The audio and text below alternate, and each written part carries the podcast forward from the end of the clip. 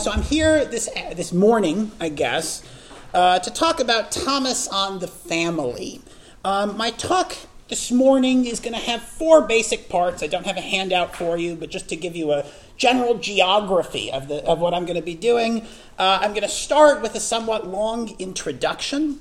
Uh, I'm then going to talk a bit about charity and love of neighbor generally. Um, I'm then going to speak more briefly about nature, and then I'm going to finish with some specific remarks on family obligations. Um, if you want to know, I'll, I'll, keep mentioning this as I go, but the two portions of the Summa I have in mind, especially to rely upon, are number one, uh, the treatment of the precepts of charity. That's uh, uh, the 44th question of the Secunda Secundae.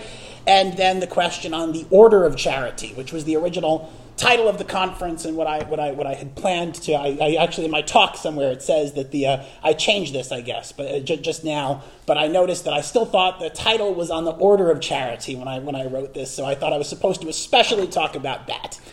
So, my job today is to give you two talks, right? Uh, first talk is on family in the order of charity, and then later on friendship. Um, you could, I think, if you like, say that those talks fit basically under one heading what it means in the order of charity to love our neighbor. Professor Osborne this morning mentioned uh, uh, that his, his talks aren't going to be especially about love of individual human beings, right? Uh, my talks both will somehow be about love of individual human beings. Um, uh, uh, first, our family, um, and then our friends. Uh, I'm going to begin this talk by saying a bit about charity in general, right? Um, and then, over the course of these two talks, I'm going to try to say a little just about what it means to love other human beings, right? What, what and, and, what kinds of obligations are entailed in that. Um, now, before coming to that, I'm going to do something I don't usually do, which is begin with a touch of biography, Thomas's biography, I mean. Um, the truth is that when I treat thinkers, uh, those of you who have had my classes will know this, I am loath ever to introduce any biographical details, right? Um, I think it's always a danger that we'll start, uh, what is it? C.S. Lewis calls it the biographical fallacy. Maybe I'm, I'm, I'm, not remembering exactly how he puts it, but I've always been loath even to mention how thinkers lived because it seemed to me that it was too easy to explain away their thoughts in terms of their life story, right? And to fail to see that their minds grappling with fundamental questions. Um, that said, in this case, I think a little bit of biography is appropriate, um, not to try to explain away Thomas's thoughts, but as an example of it, an example of the relations he had with his own family. Um, and I can add that this introduction, this opening, was suggested to me uh, by my great friend, Sister Lucia Marie Siemering, uh, who's, a, who's a Dominican in this order and is somehow associated with the Dominican House of Studies. So, Thomas, as I suppose you know, maybe you all know this, uh, but, but I'll, if, even if you know it, it's, it's fine to repeat. Tom, as I suppose you all know, was born, uh, uh, when he was born, lived at his uh, family castle at Roccasecca, right, uh, which is between Rome and Naples. His parents, he was the youngest son, his parents had plans for him to become a monk at the Benedictine mon- monastery in Mon- at Monte Cassino, um, and at least so the biographers of Thomas conclude, eventually to become its abbot. Thomas had other designs when he discovered at a very young age that he wished to become a Dominican. Uh, that led to fierce resistance from his family. He took up residence at the friary in Naples, um, but, uh, and the details on this are not entirely clear to me based on, on what I've read, but this is the best I can see. Um, when his family attempted to have him seized from the friary, or at least when his superiors were pretty sure that they eventually would, uh, they sent him away. He was eventually brought back to his family castle where he lived for a year, continuing his studies, reading the entire Bible um, and, and, continuing to study uh, uh, theology. There's one famous incident that occurred during this period uh, uh that, that most uh, biographers place during Thomas's flight from the friary in, um, uh, in Naples. Uh, I've read different accounts of it. Uh, I suppose Chesterton's is the most fun, although I've, I've seen more technical ones elsewhere. Um, and the truth is that I'm not up to exactly what the current state of scholarship suggests, uh, but the most well known part of that story um, is that Thomas's brothers, as part of their attempt to dissuade him from his ambition to become a Dominican, locked him in a room and sent a prostitute to try to seduce him. Uh, this would have been when Thomas was about 19 years old. According to the legend, uh, Thomas drove her away brandishing an iron from the fire. Uh, uh, this is, I've always thought that was a nice story about Thomas, reflected, uh, uh, I don't know, I just always remembered it. Anyway, um, Thomas, therefore, as a young man, was somewhat at odds uh, uh, uh, with his family, right? Believed that his duties to God trumped them somehow. Um, nevertheless, they eventually gave up their ambitions and gave in to Thomas's wishes. Uh, and as Jean Pierre Torrell goes out of his way to point out, Thomas's conflict with his family at a young age did not spoil completely his relationship with them. With them. He continues to be a doting brother, especially toward his sisters, with whom he was quite close, uh, and a dutiful son, ensuring that his parents would be financially secure in his old age. Um, again, I mention this not because I think it reveals the sources of Thomas's thought, but because it's somehow an example of them. Duties of God trumping all other duties, but duties to family, the duties that exist by nature, still having their own important and weighty place. Okay, um, so let me just sketch what I want to do now. Uh, I'm going to begin by speaking about the place that love of neighbor has in Thomas's understanding of charity as a whole, and then discuss the role of the family within that more specifically. Um, now, as Father Ephraim has already said, and, and, and Professor Osborne, uh, uh, uh, for Thomas, the essence and core of charity is love of God, friendship with God, he even calls it, as I'll talk about this afternoon. Um, as he puts it, when he's explaining charity as a single virtue, here I'm quoting from the Summa, this is, a, uh, this is the Secunda Secundae, question 23, article 5, and the responsio. Uh, its end is one, namely the goodness of God and the communication uh, uh, or fellowship, it's sometimes translated, uh, communi- com- communicatio um, of eternal happiness. Charity, therefore, is directed toward the ultimate human end, uh, which is the supernatural end that belongs to human beings, the perfect and eternal happiness that is possible only through God. Thus, Thomas also describes, as we've already spoken about, charity as an infused virtue, not a moral virtue. It exists in us through divine grace and not by habituation alone. What does this entail? What does this friendship with God, this love of God, entail um, with respect to our relations to other human beings? Right? Well, in the first place, it means that those other loves are viewed by charity in light of that more fundamental love. Um, to borrow Thomas's language from another point, charity informs all the other virtues. Or as he elsewhere puts it, charity enjoins all of us to be concerned with our fellow human beings, but to be concerned with them under the aspect of love of God.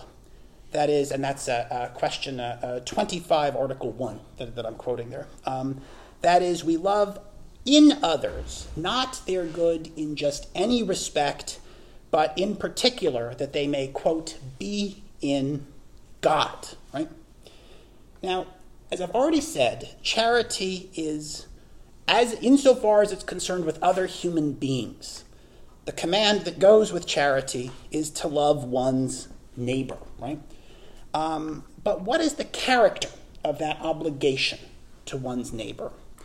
In order to explain that, I want to turn to the section on the precepts of charity. Um, at the end of the treatment of charity, you, did you guys all read the whole treatment of charity for this or not? No? Okay, that's fine. No, I can. I, it's okay. I can. I, I, I, can lay out some of this, right? Um, so I guess you all know. I don't know. Maybe I, I don't know what you know. Um, Uh, uh, but if you don't know, now you will know that in the Secunda Secundae, the treatment of every one of the seven virtues, both the theological and the cardinal, Thomas includes uh, a discussion of the precepts that belong to that virtue. That is, the laws that govern that virtue. Those are, I think, exclusively uh, rules that are drawn from sacred scripture that command the actions and command the, the possession of all of these different virtues. Um, uh, yeah, in fact, I think in every case, uh, uh, Thomas tries to show that there are divine precepts associated with the particular virtues, and that happens with all, all seven of them. The precept of charity is the famous, the one he identifies as the precept of charity, is the famous twofold statement from Matthew uh, chapter 22, um, which I'm going to read out to remind you of it, but this will be something that's plenty familiar to all of you. Uh, teacher, uh, uh, the, the apostle asks, which is the greatest commandment in the law? Jesus replied, Love. Wait, that's not a, an apostle, right? That's a that's a Pharisee, right? Yeah, yeah. I, I mixed him up. Yeah, rich kid. What? Scholar of the law. Scholar of the law. Good. Um, Jesus replied, Love the Lord your God with all your heart and with all your soul and with all your might. This is the first and greatest commandment. And the second is like it love your neighbor as yourself. All the law and the prophets hang on these two commandments. Now, that first and most important precept, and the one on which the other depends, according to this, is that one should love God with all one's heart and soul and might. The second part of that commandment, that one should love one's neighbor as oneself, is, according to Thomas, derived from the first commandment as an application of it, right? He even raises the question of whether it was necessary to add that second part, right? That you should love your neighbor as yourself. Um, and he concludes that it was appropriate, even though it was really contained in that first pro- precept, uh, quote, on account of those who have less capacity, as he says. Uh, the English Dominicans translate that as less intelligence. I think that's probably right, right? I've always, I, I find that line kind of funny, by the way, right? Uh, uh, you don't really need that second precept if you have any idea what you're talking about. but, but, for the, but for the ones who aren't smart enough to figure out that love of God also entails love of neighbor, you just put it in there so they don't miss it or forget. Um, anyway, uh, uh, that, that makes it, I think, particularly clear uh, how the love of neighbor is contained in the essence of charity, right? As an application of it or as an instance of the love of God. And our neighbors are, again, always viewed under the aspect, as he puts it, uh, of, of, uh, of their, their capacity to be in God and to be loved by God. Um, now, in trying to exposit the order of charity, the question becomes to whom this reference to our neighbor refers. More simply, um, who is our neighbor, right? Uh, Thomas actually says that it's in that formulation that the order of charity is implied, right? Insofar as that command is give, given to love one's neighbor, one, one's proximus in Latin, right? That entails, that has as, as its entailment the whole order of charity. Um, uh, the order of charity, you could say, is the hierarchy of obligations to love that bind human beings to speak of an order of charity implies that we don't have the same duties to everyone, but that we have different duties unique to different people and different ends. Of course, the highest of these is the duty to love God, but the others derive from these and are no less obligatory. Now, once one knows that, reasoning out the order of charity, figuring out what it entails in specific requires some reflection, right? Requires us to think about who our neighbor might be and how we might determine who is close to us. That Latin word proximus, by the way. Um, uh, do you guys all read Latin? That, can I can I assume that in a, in a, in a bunch of Thomas? What's that? Sam? What's that, Zach? You don't read Latin? Anyway, you should all, you should all learn Latin. Um, uh, uh, uh, Proximus just means, um, I guess I don't have to wave at the camera. Uh, uh, hi. Thank, thank you, Caleb. Um, what am I talking about? Latin. Okay. Uh, Proximus, right, just refers to the person who's nearby or close to us, right? I mean, it, it, can mean next in, in, in some cases, right? Just the next person over would be the one who's close to us. Now, that doesn't seem by itself. Who's standing, I mean, I guess who's standing near us has some consequence for what our obligations are, but it's not all that Thomas has in mind by it. It's not the primary thing he has in mind on it, in mind by it. It's not even something that he mentions, right? For Thomas, that nearness to human beings has a kind of what it means to be a neighbor, in other words, uh, has has a, he begins to explain that at least um, by speaking about the fact that, the, that other human beings, as we are, are made in God's image. And like us, they have the capacity for glory. That is, the capacity to attain eternal happiness. In that way, the first obligation of charity extends to all human beings, insofar as all human beings have that neighborliness, that, that, that, that capacity in common with us. But not all of our obligations to other human beings are the same, and not all of them are equal. For that term neighbor has implications beyond the broad similarity that, ab- that applies to human beings as such. There are other senses, in other words, of the word close that are also important in disentangling or in recognizing uh, what the order of charity is, right? Um, okay, and I'm now going to talk. Uh, uh, so, in, in, trying to explain this, I'm now going to try to trace out, especially the line of reflection that Thomas develops. This is in uh, uh, question 26, articles 6 through 11. This is where Thomas turns specifically to the question of what our duties to our family members are, right? Um, uh, they will have, it turns out, a very special status as neighbors. There are very specific duties that we have toward members of our families.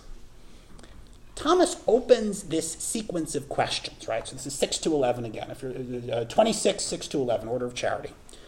Thomas opens this sequence by recapitulating his basic teaching on the status of nature right? Our obligations that exist by nature. Father Ephraim and, and Professor Osborne have both spoken about this as an important theme in Thomas's treatment of charity. I will too, right? I mean, it seems it's like it's, it's, it's so central to the issue that, that you couldn't do justice to the question um, if you didn't look at it. The question that he raises to begin with is whether one ought to love any neighbor more than another. After all, one might think that the differences between human beings should be completely abolished when taken from the view, point of view of divine love. As Thomas suggests in one of the objections, in charity, we love this is so this is not him in his own voice, but this is him speaking in the voice of one of the objectors. Uh, in charity, we love every human being on account of God, and therefore we have the same reason for loving them all. Would it not follow from that that we should love them all in the same way? But this, Thomas insists, is not reasonable. We have specific duties to some, and from those specific duties, it also follows that we should feel an affection for some people that is stronger than the affection that we feel for others. Let me read now the relevant passage, right? Um, so, again, about this question of whether we should love some more than others, Thomas writes There have been two opinions on this question. I always find it interesting in the Summa, by the way, when, Sama, when Thomas takes the time to state an opinion that he disagrees with. It doesn't happen in every question, right? But it always, I think, spotlights that there's something important to think about when he goes when he takes the trouble of stating the, the contrary view, not just in an objection, but in the in the response, right, in, in, in the body of the answer. So he writes There have been two opinions on this question. For some have said we ought, out of charity, to love all our neighbors equally as regards our affection, but not as regards outward effect. They held that the order of love is to be understood as applying to outward favors, which we ought to confer on those who are connected with us in preference to those who are unconnected, and not to inward affection, which ought to be given equally to all, including our enemies. In other words, right, Thomas is saying that the, the opinion with which Thomas disagrees is the opinion that we have different duties to some, right? So they accept that there are certain duties to individuals that bind us, but that in terms of inward affection, the feeling of love for our fellow human beings, everyone should be equal in our hearts. Okay? Thomas denies this, right? Thomas argues against that. And here I think his response is instructive. I'm going to read out again what he says. But, he says, this is unreasonable. For the affection of charity, which is the inclination of grace, is not less orderly than the natural appetite, which is the inclination of nature. For both inclinations flow from divine wisdom. Now, we observe in the physical order that the natural inclination in each thing is proportionate to the act or movement that is becoming to the nature of that thing. Thus, in earth, the inclination of gravity is greater than in water, because it is becoming to earth to be beneath water. We talked about this before. Um, uh, consequently, the inclination also of grace, which is the effect of charity, must needs be proportionate to those actions which have to be performed outwardly so that, to wit, the affection of our charity be more intense, must be more intense towards those to whom we ought to be more greatly beneficent, right? So Thomas appeals at the beginning of this to the order of nature, right? Um, uh, in fact, in this context, he recapitulates that famous remark he's, that famous remark he, he has that nature is perfected by grace, right? Both nature and grace are products of divine wisdom. Nature suggests that those toward whom we have greater duties are also those toward whom we feel the most affection, as it were.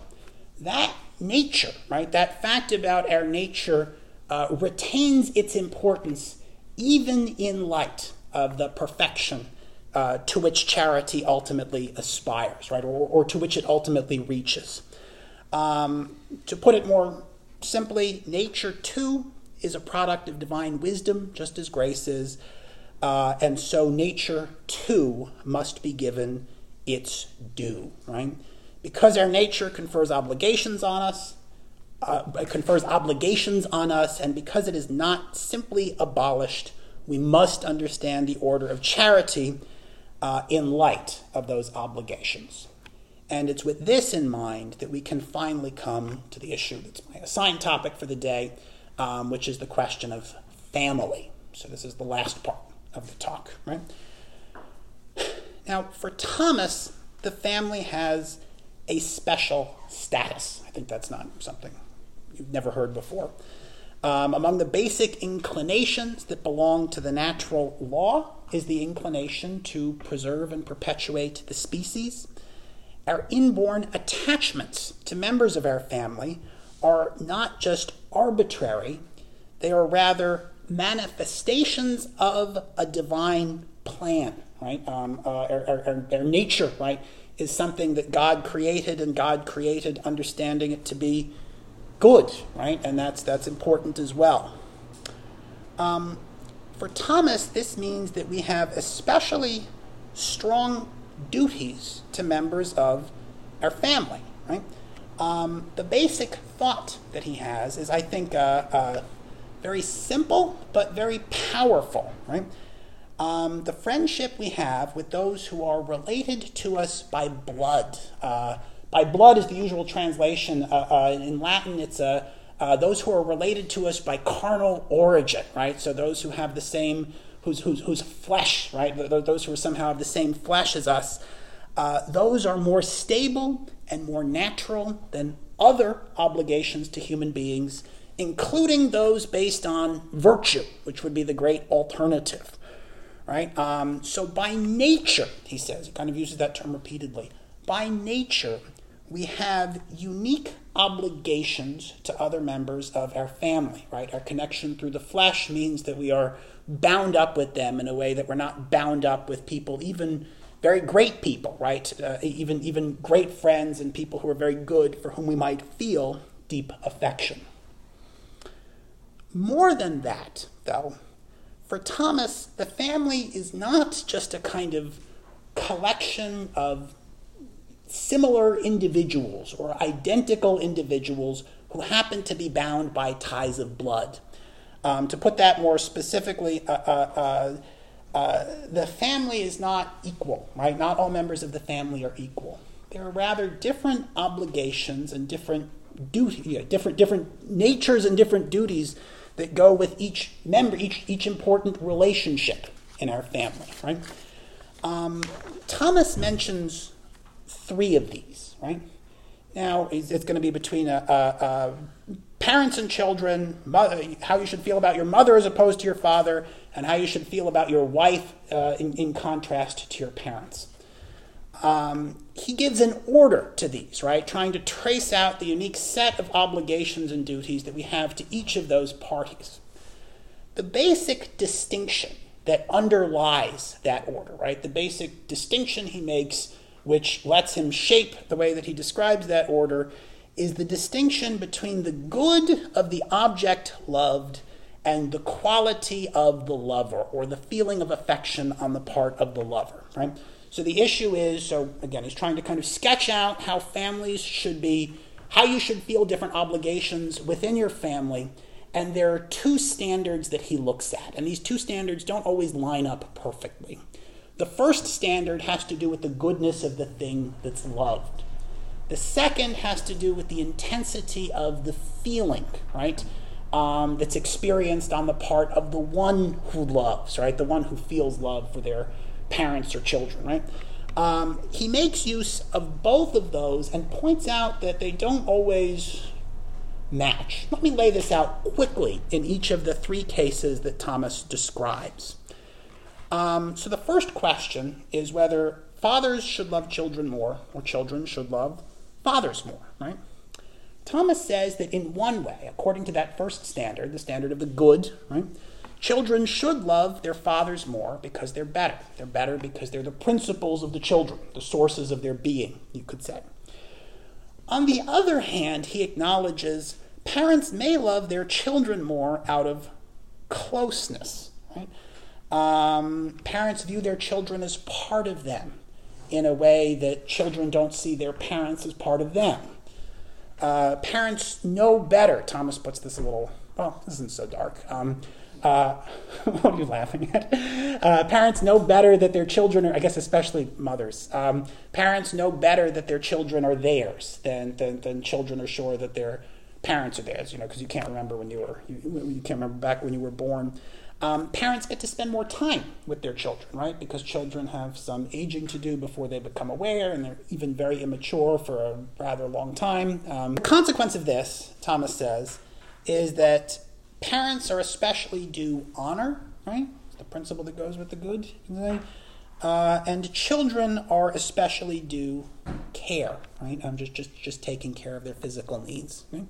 Um, but there's a distinction and a hierarchy there, right? It's not, it's not that everyone's equal.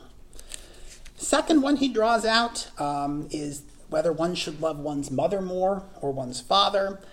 Um, Thomas does say that, that one ought to love one's father more because the father is more the principle of one's being this does, it seems to me, uh, rest on some biology that is, is now not uh, up, up to date. um, uh, uh, uh, uh, but it's, it is what he says. I just want to note this because he also makes at least a partial exception. Um, not an exception, but he, he, he casts the rule this way other things being equal, that's my quote, not his, but other things being equal, one should love one's father more than one's mother, but it may very well be the case that one has a rather vicious father and a very virtuous mother, in which case that would be reversed, right? This is just one, the, the, the, the fact that the father is the principle of your being in a biological way is, is just uh, is, is one factor that must be considered among many. Last relationship he considers within the family is uh, whether one should love one's wife more or one's parents. Um, Parents, he says, ought to be loved more out of their goodness, right? They're the ones who are responsible for your being, and so there's a, a specific duty to them. Um, your wife, on the other hand, is someone for whom you may feel more affection out of closeness, right? You become, you, you, you share physically uh, uh, more than more than you do with your parents. Um, yeah.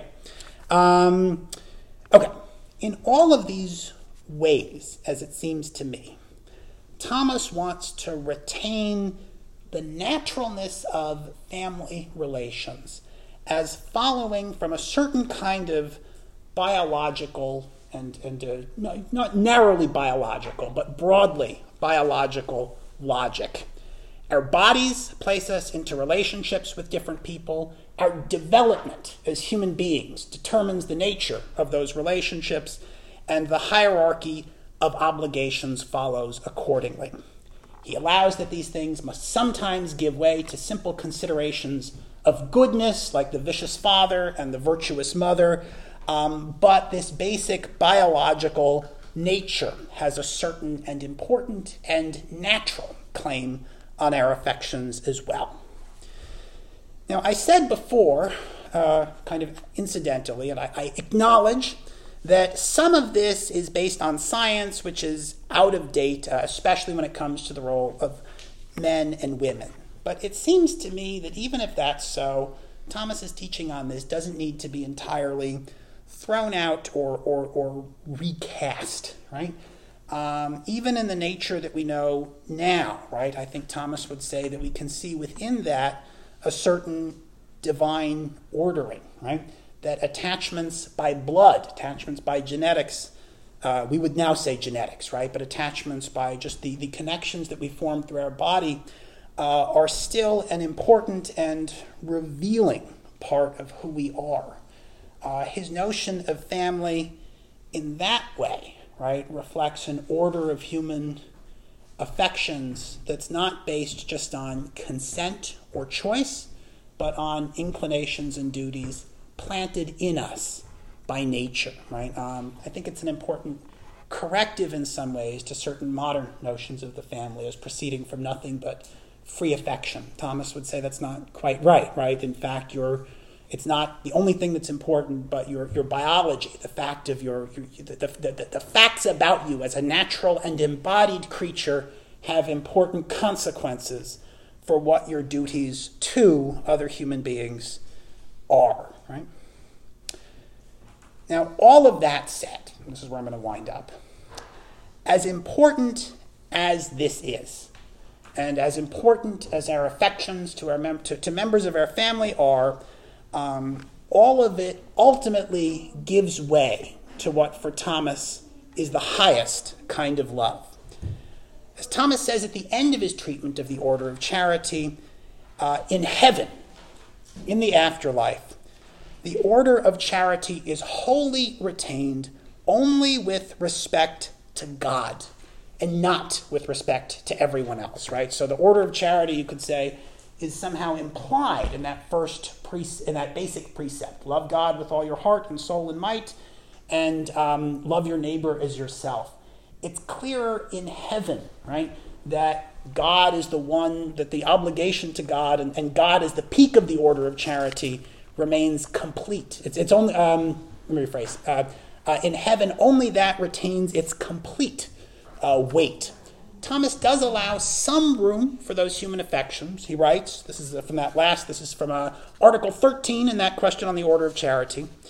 He says, It will, however, be possible in heaven for a man to love in several ways one who is connected with him, since the causes of virtuous love will not be banished from the, the mind of the blessed. Yet all these reasons are incomparably surpassed by that which is taken from nighness to God. Right? So again, as I tried to suggest about his biography, um, and I tried to suggest about his life, for Thomas, obligations to our family um, are deeply rooted in our nature, retain a deeply important place, but ultimately must give way to the deepest obligation, which makes possible the finest kind of happiness, uh, the perfect happiness of which human beings are capable. Thank you.